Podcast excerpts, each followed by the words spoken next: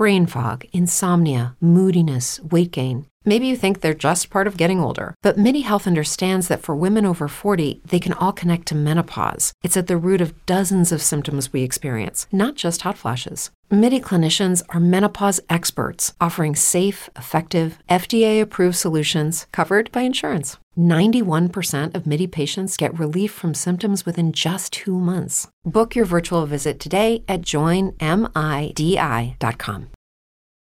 Before we stare into the twisted mirror, some exciting news. I was honored to be a guest on True Crime Campfire. The episode covers some true horror with two mind boggling cases. So please go and give it a listen. Not only are Whitney and Katie great hosts with an almost encyclopedic knowledge of true crime, they are truly great folks and deserve all the success they are having with their podcast. I'd like to take a moment to brag that I've known them since before they became podcast stars, and it has been fantastic to watch their hard work pay off. I had my own personal mini horror story with every possible technical aspect of the recording going wrong, and I couldn't have asked for more patient hosts as I ran around hysterically looking for a pair of headphones. Now, this episode is part one of two. My goal is to have part two up by next week, but I don't want to make promises because I am a slow editor and I want to make sure to always get you the best work. But I'm going to work hard to not keep you waiting as long as two weeks. While I have your attention, please rate and review the show. It means a lot to me and helps the podcast grow so I can continue to devote more time to it as I write, record, and edit each episode. As always, content warnings are in the show notes. I also have a new website up for the show it's twistedmirrorpodcast.com. And you can listen to episodes on the site. And also, the links to my socials are there for IG and Facebook. And now, on to the ones we love.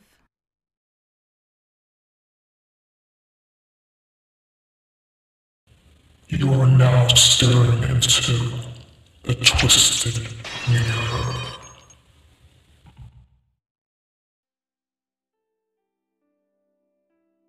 one of the greatest gifts we can receive as a human being is to love and to be loved.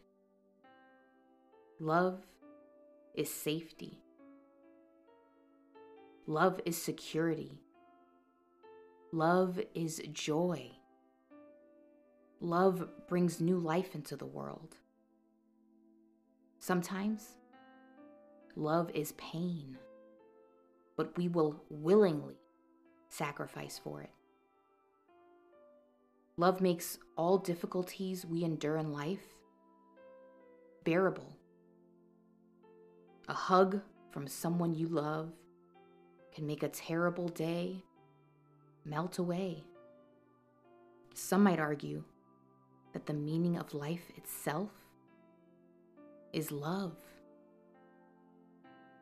So, what happens when the thing that makes life worth living, the very emotion that makes the world go round,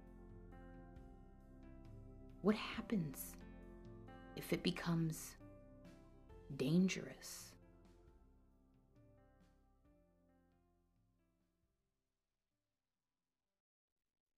I hated the Ballantynes. I don't mean that in the way that you hate a neighbor who plays shitty music a little too loud for comfort, or asks too many nosy questions while retrieving the mail. I had the unfortunate luck of moving right next door to the man who would become my mortal enemy. There are people in this world you simply cannot communicate with, no matter how hard you try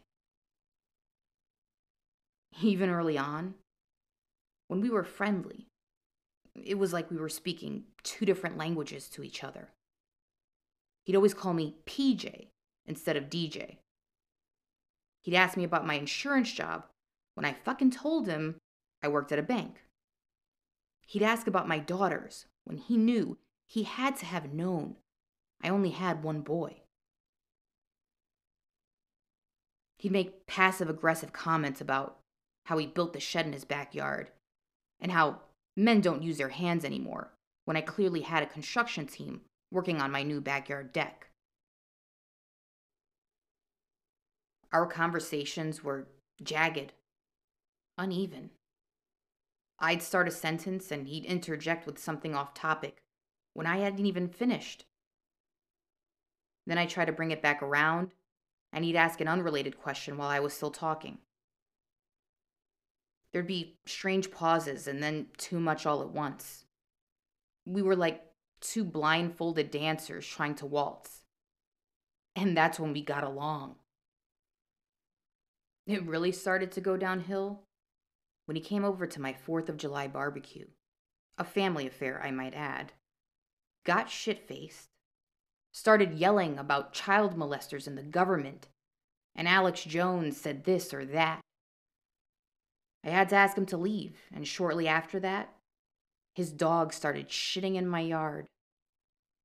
I kindly asked him to watch Old Faithful, and either because we simply could not seem to ever quite understand each other, or because he was a massive piece of shit. Fido kept shitting in my yard. So began a year and a half long battle over property lines, noise complaints, floodlights shining into bedrooms, and trash being tossed into yards. I knew he was goading me but the constant challenge to my manhood, the way he reminded me of the bullies who used to go after me when I was a kid, I just couldn't allow his aggression to go unanswered. The feud became all consuming for about a year and a half. I could have put the house up for sale much earlier, but the rage was addictive. The righteous anger stole my focus from the smaller pleasures in life right in front of me. I had considered purchasing a gun for my own safety. So loud and red faced the fights right along the driveway that defined the property line had become. Me, a man without so much as a parking ticket, suddenly found myself familiar with the local police who would be called in by neighbors when the spats became too much. The wise thing to do would have been to move and rent out the house or sell it. But that would mean Greg Ballantyne won. Won what? Now, I couldn't even tell you. If there was anyone on earth who annoyed me more than Greg Ballantyne, it was his shitty twin boys. He let them run around doing whatever they wanted like two inbred princes. They were practically feral. They tore down my mailbox like two rabid pit bulls once for the sheer entertainment value. He said it was just boys horsing around. God, their screams. They would scream at the top of their lungs for the smallest inconvenience. Not once did I hear him attempt to silence his kids. One time, we had the misfortune of dining in the same TGI Fridays. In a sea of young families and spoiled kids, his children stuck out as particularly rotten fruit. They ran between tables, hitting the backs of chairs with their toys, slamming into servers, and as usual, screaming at the top of their lungs. Despite all that, I tried to be the bigger person. When I saw little Wesson pulling my freshly bloomed marigolds, I told him to stop and tried to talk to him in an authoritative but calm tone. I tried to treat him like a person, the same way I would want someone to speak to my own son. It was like trying to talk to a little shark. Nothing was behind those empty eyes unsocialized little beasts.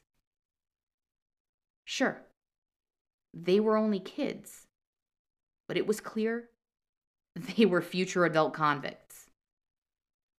And don't even try to come at me with some explanation for their behavior.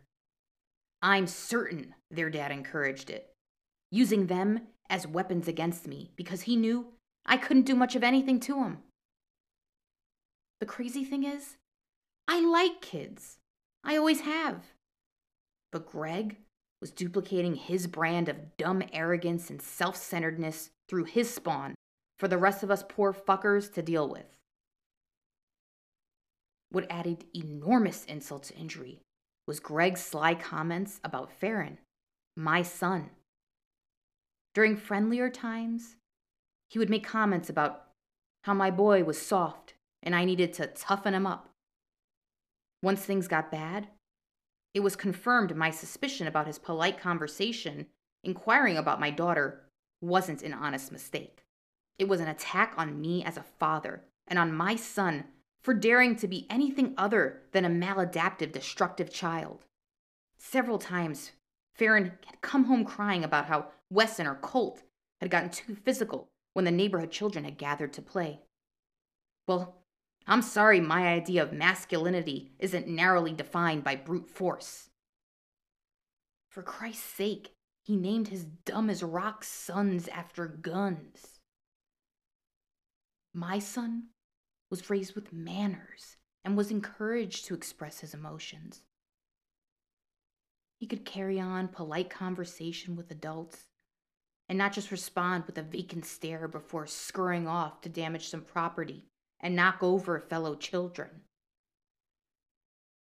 I remember that night Fiona gave me the ultimatum. I'd come inside from doing rounds around the house Plants in my garden had mysteriously started dying, and I was certain it was that asshole next door poisoning them. I was in a rage, spouting off about what he had done and how I would find a way to catch him in the act. I'm sure there was some vulgarity peppered in there. Phi stood firmly in front of me, blocking my aimless pacing. Phi, that's what I called her, stood firmly in front of me, blocking my aimless pacing. And I stopped, but just kept flapping my lips. Have you heard of tree law on Reddit? I wonder if I can sue this piece of DJ. DJ! Her firm tone snapped me out of the addictive and endless bounty of wrath from which I'd come to feed myself regularly. I love you, DJ, with all my heart. But this thing, this thing between you and the neighbors, it has changed you. You're always so angry. Oh, come on, Phi.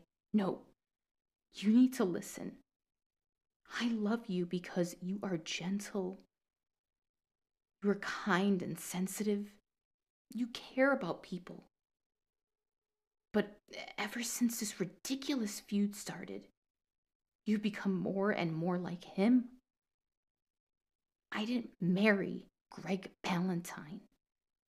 I married you, DJ.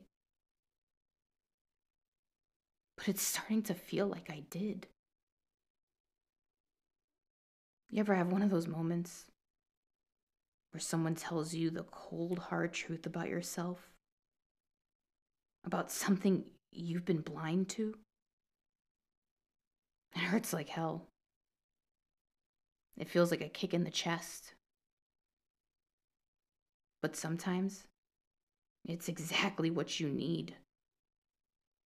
My behavior over the past year and a half came to me in a flash. And it was all so clear. Fiona was right.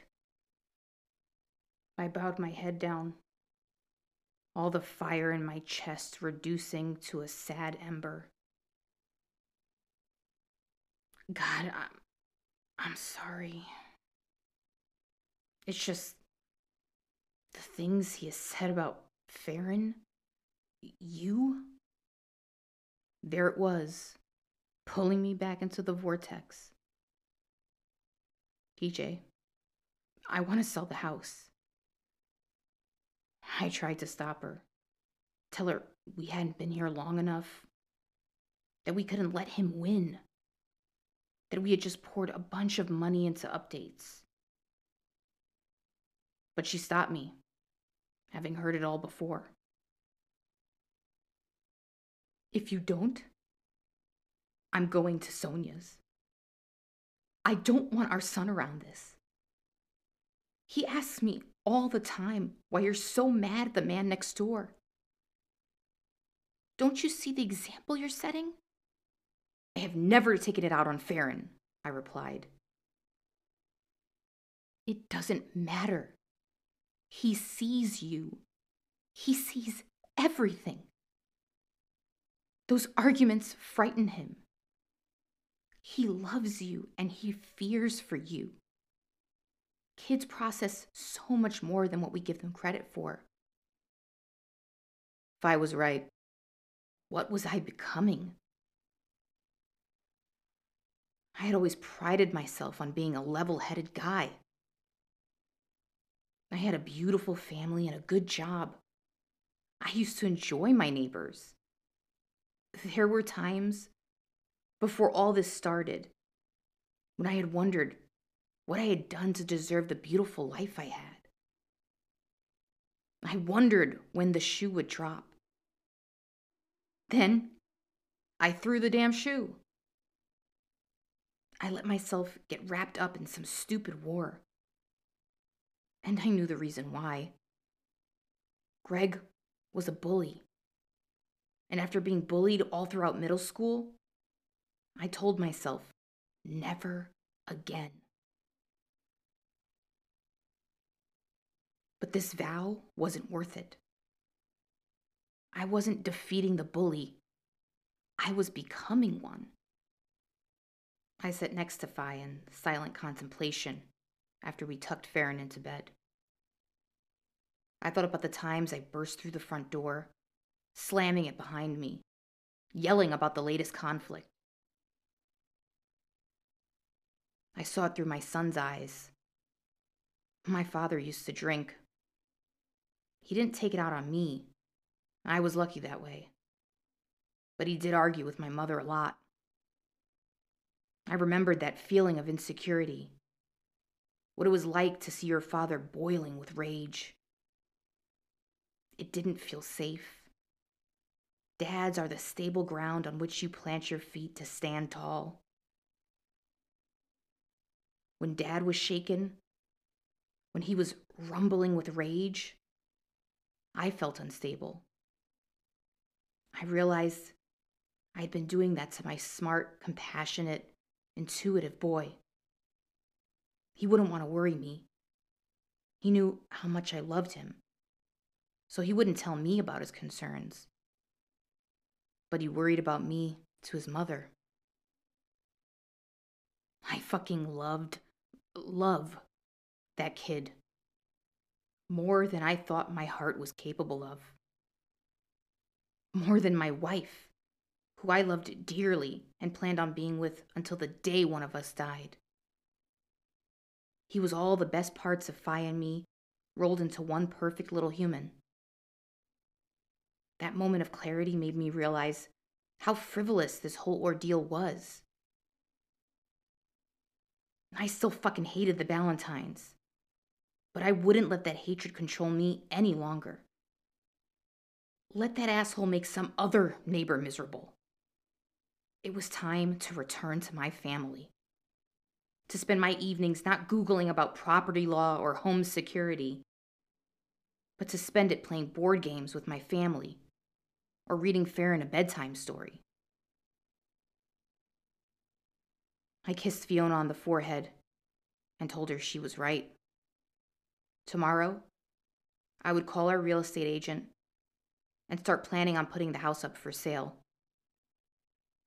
I saw her brown eyes glow and her chest sink with relief. It was then I saw the worry she had been carrying too. I had been such a fool to put my family through all that. Farron called for his mama. We had put him to bed hours earlier, but sometimes he woke up and called for her. I love you, she said, before planting a soft kiss on my lips and tugging flirtatiously on the bottom of my shirt. I knew she had something planned for me once Farron had settled back into bed. I smirked at her and slapped her on her ass as a send off, watching her curvy hips ascend up the staircase. A high pitched shrieking sound wailed from the den. It was one of those emergency signals that was almost always a test. I assumed Fiona had left the TV on in there, the volume low, so I hadn't noticed but that sharp alert was designed to yield anyone's attention. I peeked my head in. It was not a test. The names of nearby counties popped up on the screen. Notice to stay indoors. My curiosity now piqued. I picked up the remote and changed to a local station where I thought I'd find some news. The views on the screen shocked me pandemonium in what looked like a normally quiet neighborhood, not too different from the one I lived in. An anchor loudly talked into her mic over the sounds of chaos. Houses smoked with small fires. Garbage littered the streets. A woman ran past her, screaming. Shortly thereafter, a man followed her with a bat overhead, ready to swing. I gasped. Another field reporter took over, this time to a slightly more urban area, clearly somewhere in LA. There was chaos, but surprisingly, not as hysterical as the one presented on the sleepy suburban street. The chyron read Mass violence breaking out throughout Southern California. Reports of similar spontaneous mass violence being reported along the East Coast. I sat in front of the TV and raised the volume, glued to the unfolding events. The anchor said law enforcement could not define what started the violence. There seemed to be no cohesive link. There was no connection to political unrest of any sort. Most of the neighborhoods where the violence was erupting were low crime areas and family neighborhoods. Not that the city was excluded.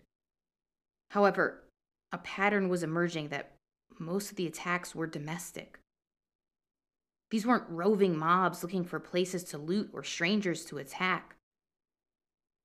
The attacks didn't appear to be centralized. This was mothers attacking daughters, boyfriends turning on girlfriends, sibling going after sibling. The police could not keep up with the various seemingly isolated incidents.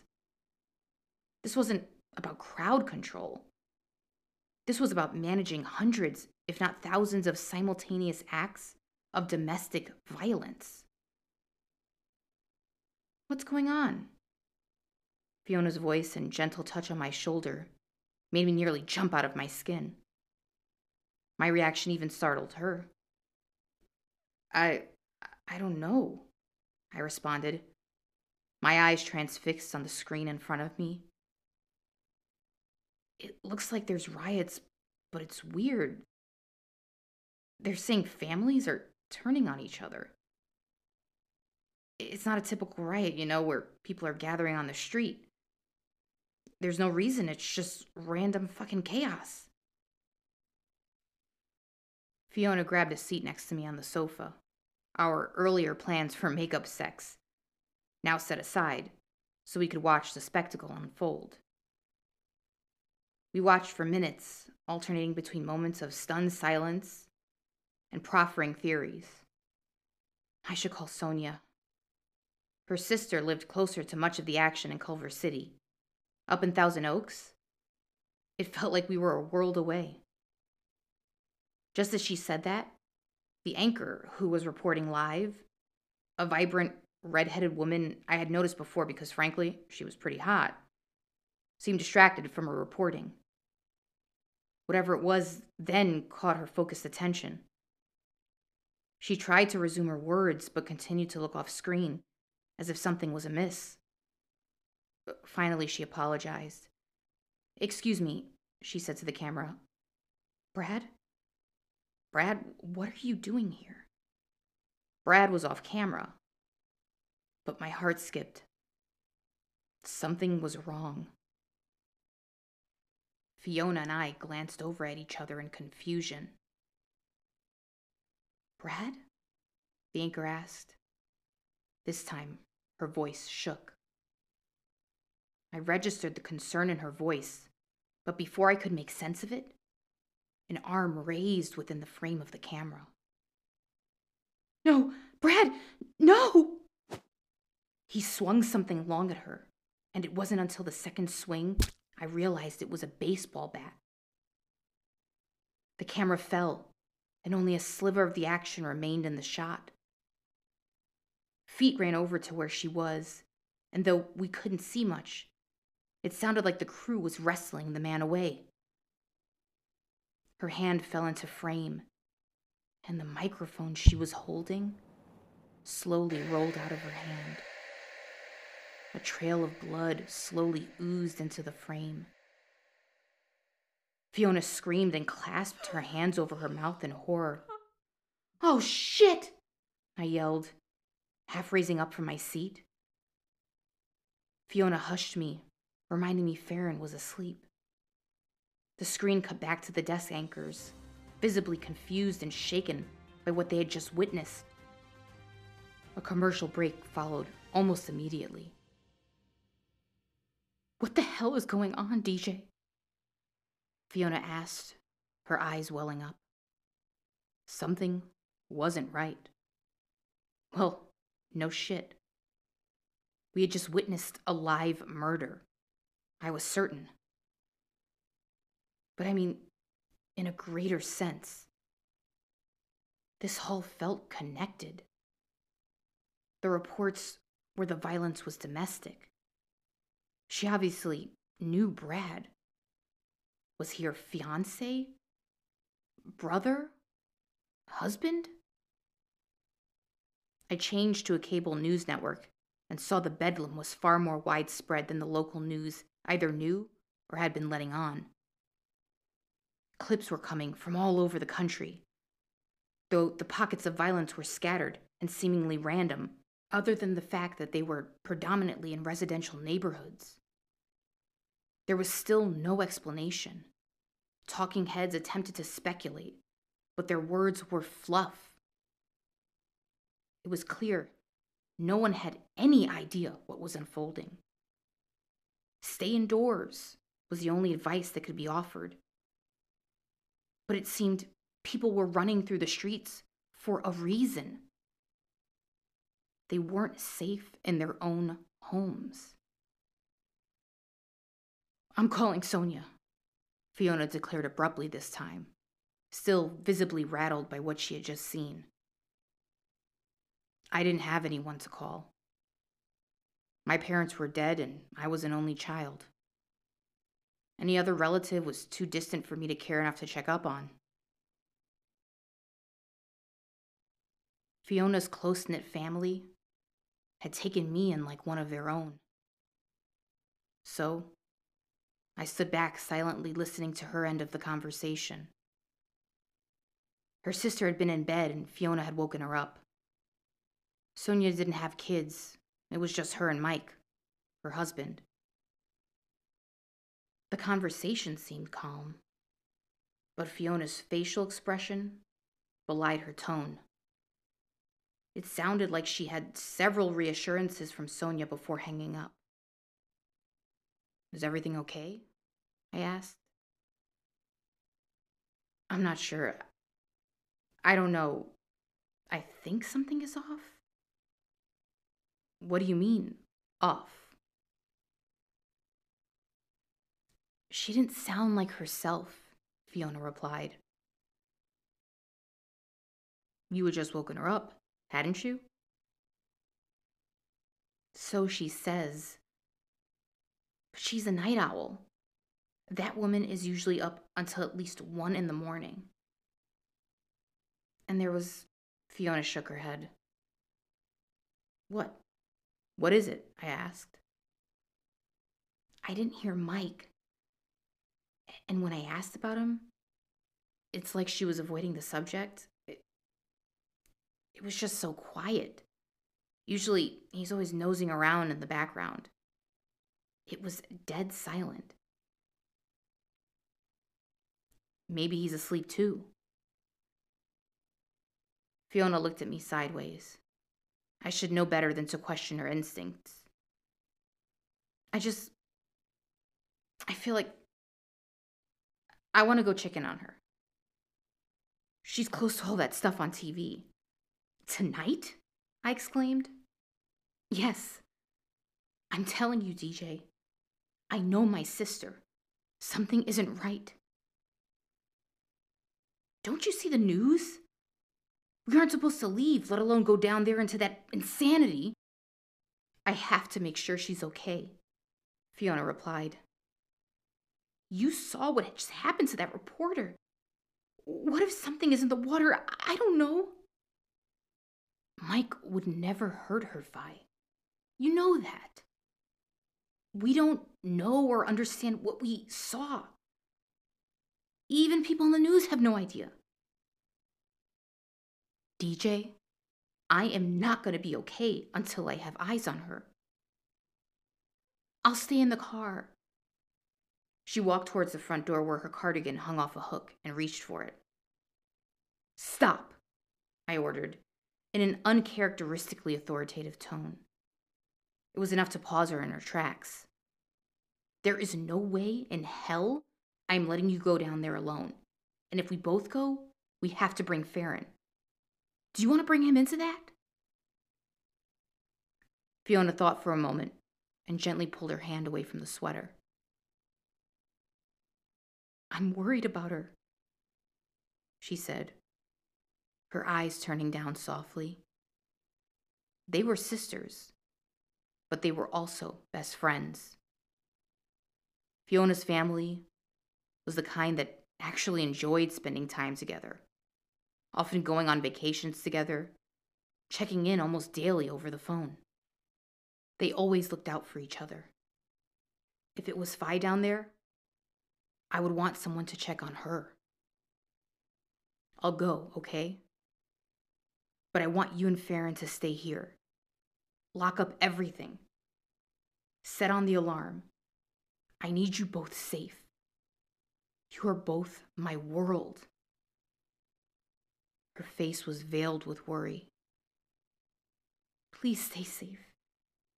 And call me as soon as you can get there. If you feel you are in any danger, turn right around, run. Anything to get back home, okay? She kissed me passionately. This was a hell of a night to reignite things. I made her promise she would stay inside and not leave no matter what happened. Her cell phone rang. Her eyes went wide but her expression quickly deflated. It's not her, she mouthed, nodding an okay for me to leave. Mom, yes, yes, we spoke, were the last words I heard as the door closed behind me.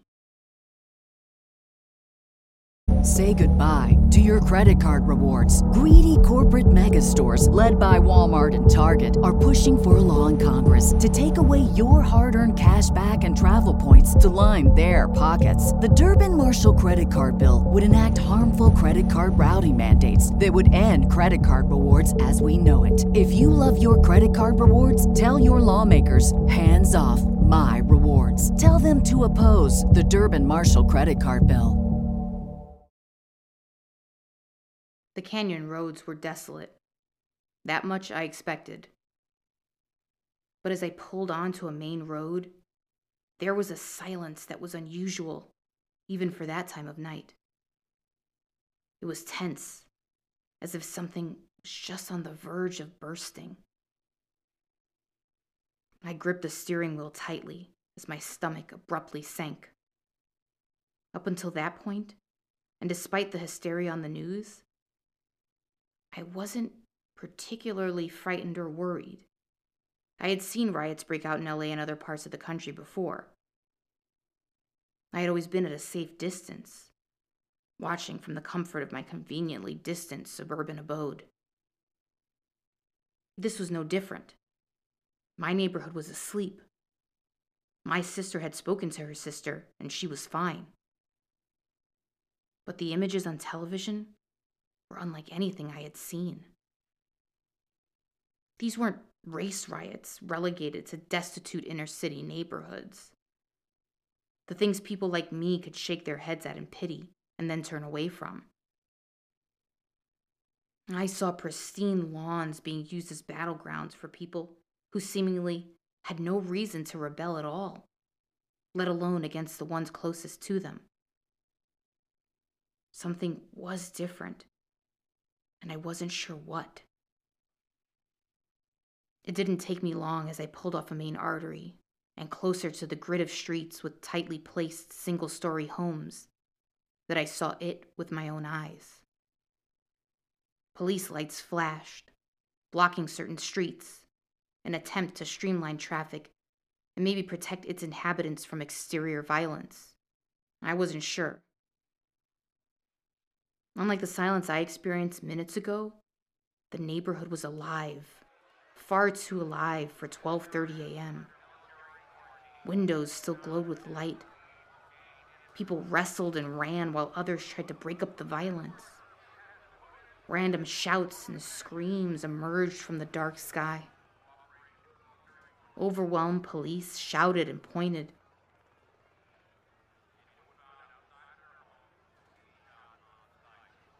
I parked blocks from the blockade and decided going on foot was the best way to enter my sister in law's blocked street. As I walked up towards the police vehicle, a helicopter whirred above and a bright light whizzed just past me. The officer guarding the block was half standing out of his vehicle, talking into his car radio. He rolled his eyes when he spied me and pulled his face away from the handset. Sir, you need to turn around. This block is closed off. A woman's sharp scream caught both of our attention. But my sister in law lives here. I have to make sure she's okay. Call her then. You need to go back. Now.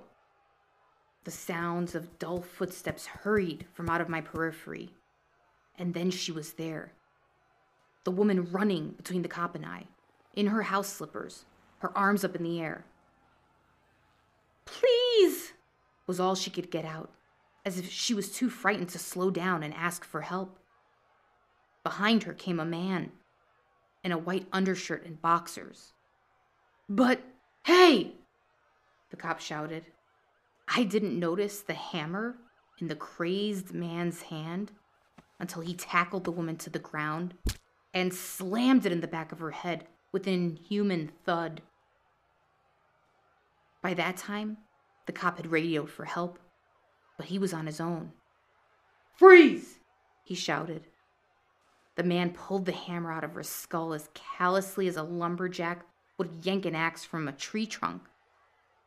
At that moment, it clicked that I had seen that man before. I hadn't recognized him at first because of the bad lighting, and frankly, I wasn't used to seeing him in his underwear. But the red and blue flashes of light from the police car intermittently shined on his face so that it finally clicked. He lived across the street from Sonia and Mike. I had seen them tending to his lawn once or twice. They were an older couple, in their 50s.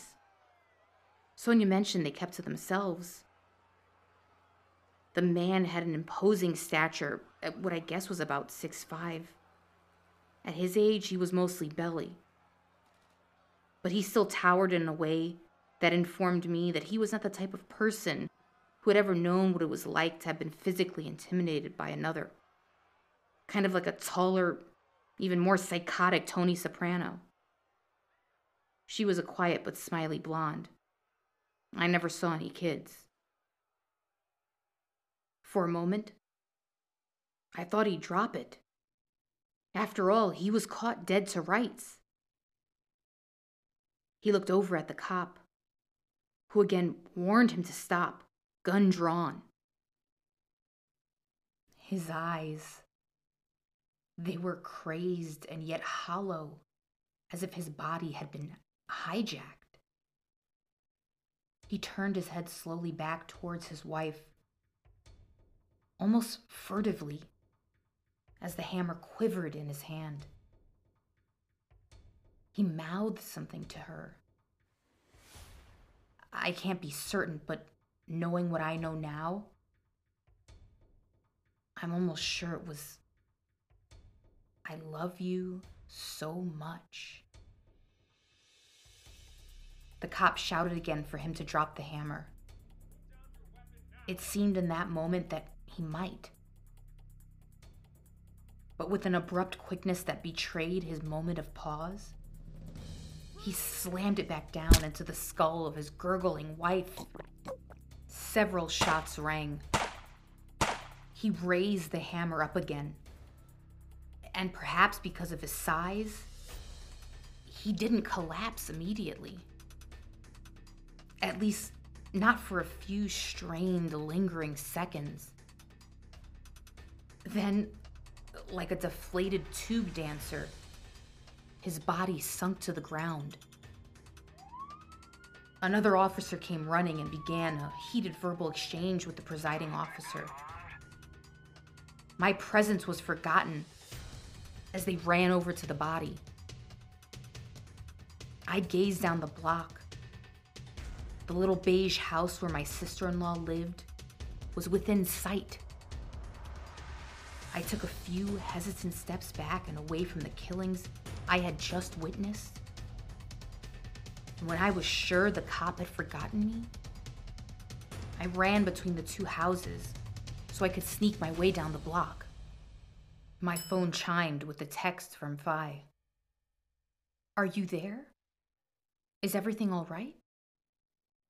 I answered honestly, but with as little detail as possible so as not to worry her. Just got here. I'm fine. I'll let you know. She stopped answering calls or texts, Fiona responded. I rested my back against the back of a white little Spanish house, steeling myself to get back on the path to Sonia's, when a loud crash came from the house. I leapt away from it, terrified, wondering if someone was coming for me. But then shouting began, and it was clear whatever was going on in there had nothing to do with me. I scanned down the row of yards, and just then, about two houses down, a back door flung open, and two young men streamed out and began scuffling.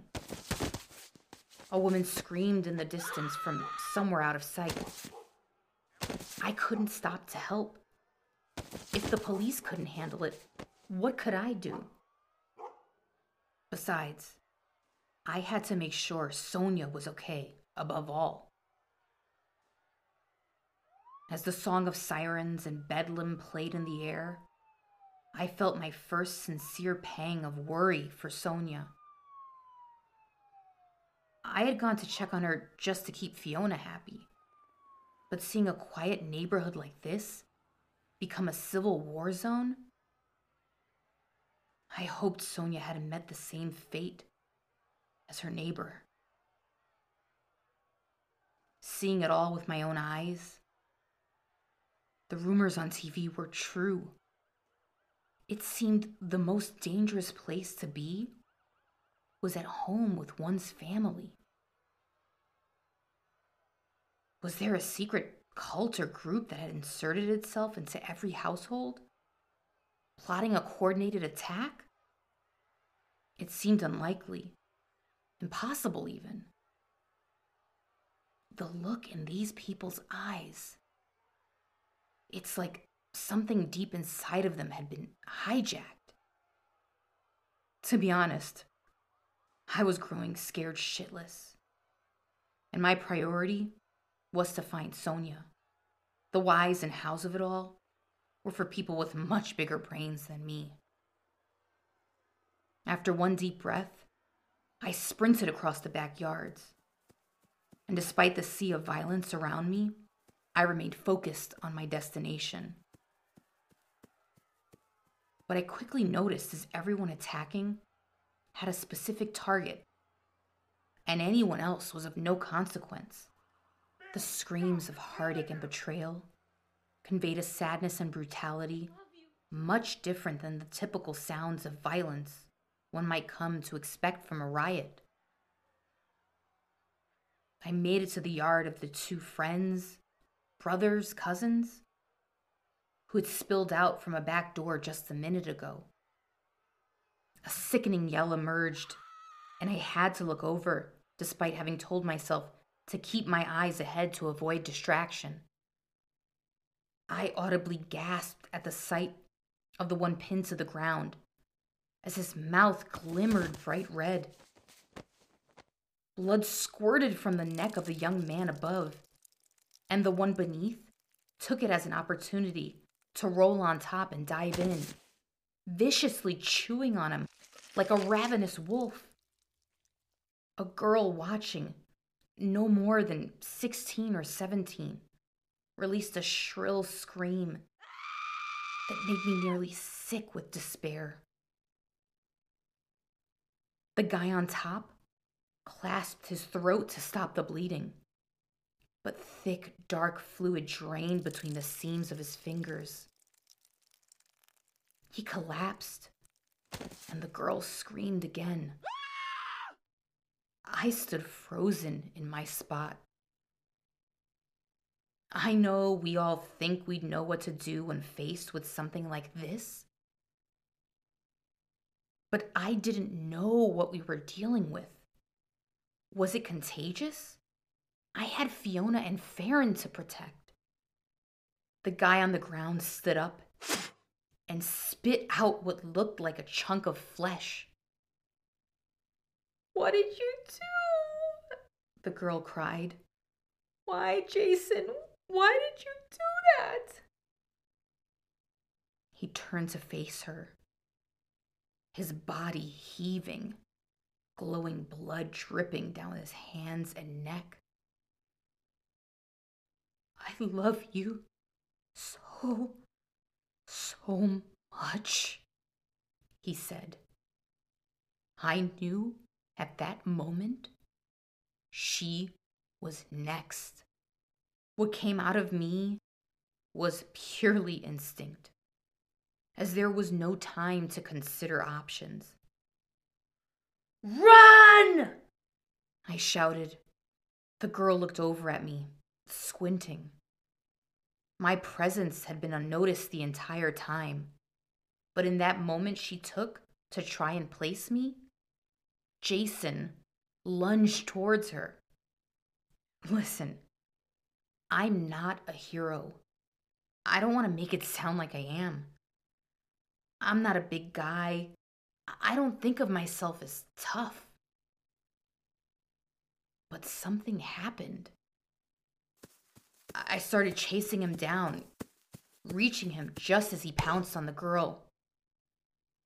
He punched her once, and with the darkness and all the blood already on his hands, I couldn't tell what damage she had taken and what was just transferred from the previous carnage. We had become a violent sandwich, with Jason in the middle. But for her to have any chance, I had to get him off of her. He raised his fist up to hit her again, and I locked up his arm in mine. She coughed, and I rolled him off of her putting myself on my back and him on top of me. I managed to lock the other arm. Run! I shouted in a booming voice that was new to me. She staggered to her feet. The cops are two blocks down. Run to them and don't look back. Like a boxer trying to beat a 10 count, she came to her feet, stumbling up to a handrail on the deck stairs. Then she stumbled again. I could feel her giving everything she had. But her body and mind connection had been severed by the brutal punch she had taken. I can't hold him much longer. You gotta run! She jogged a few paces, falling to her knees. then pushed herself up again, staggering in a straighter line this time. Jason didn't try to take his rage out on me. Yes, he struggled, but his focus was singular. He wanted that girl. She was all that mattered. The girl finally disappeared into the darkness, and I was growing exhausted holding down this rabid young man. I knew if I let him go, he'd be on her in seconds. I had to neutralize him. On a complete whim, I let go of one of his arms and slid my arm over his neck, keeping my legs wrapped around his waist.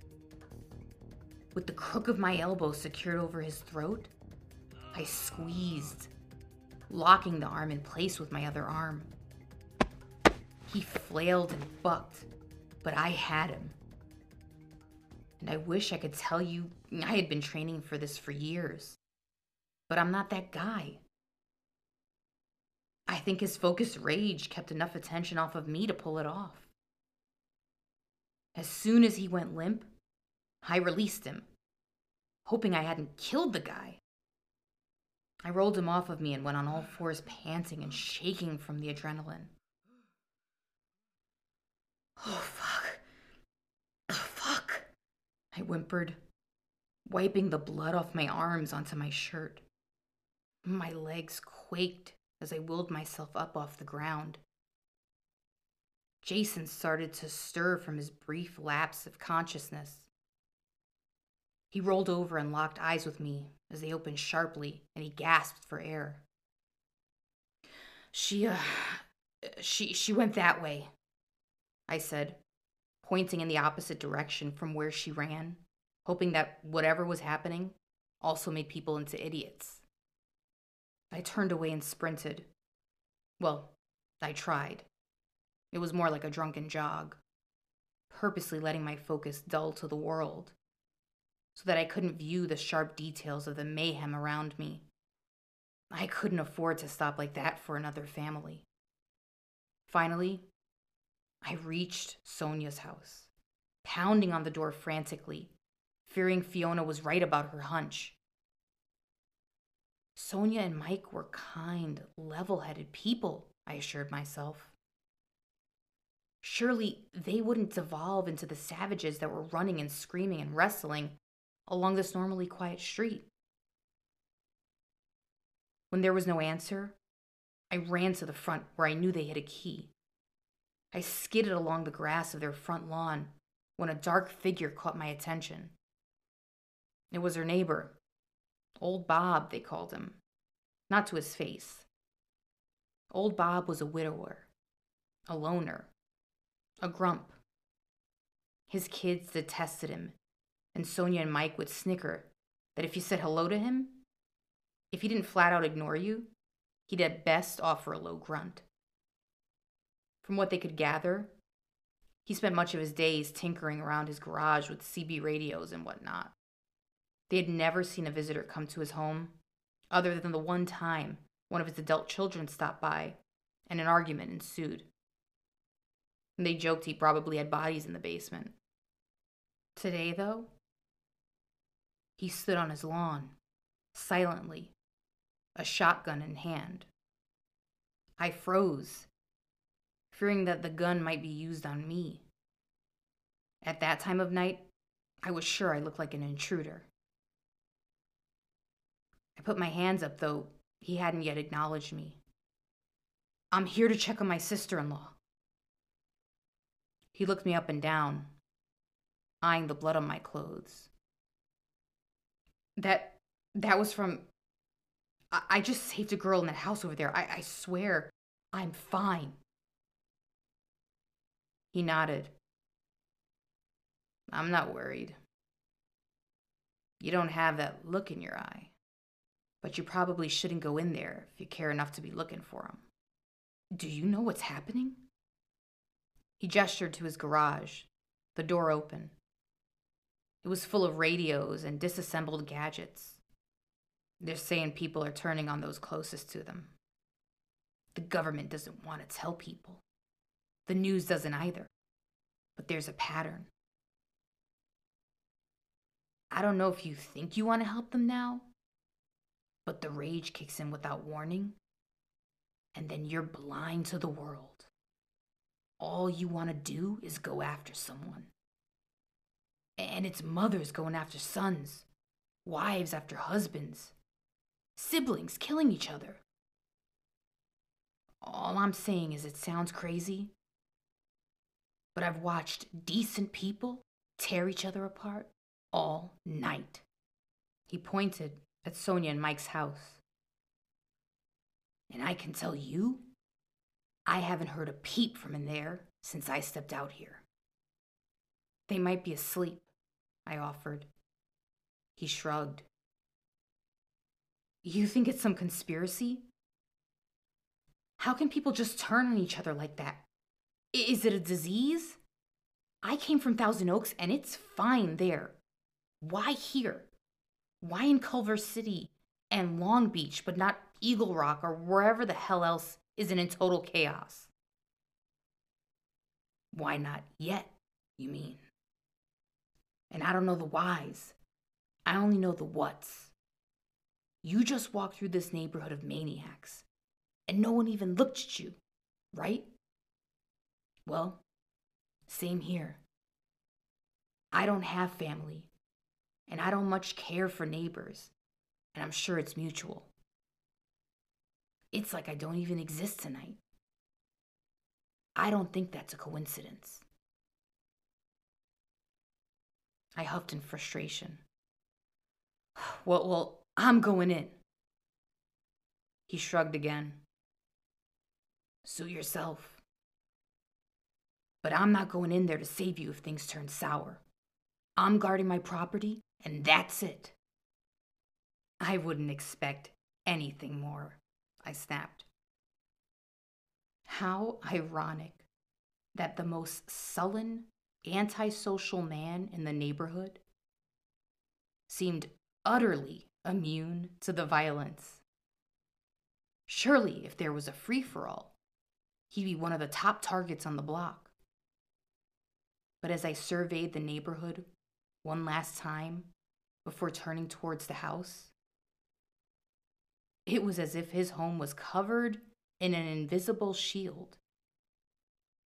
There was so much movement, so much hysteria, and yet his home and Sonia's place were quiet, unaffected enclaves. I strode up the porch steps and knocked on the front door once more before jamming the key into the keyhole. The release of the lock signaled a finality, a commitment to something I could no longer turn away from.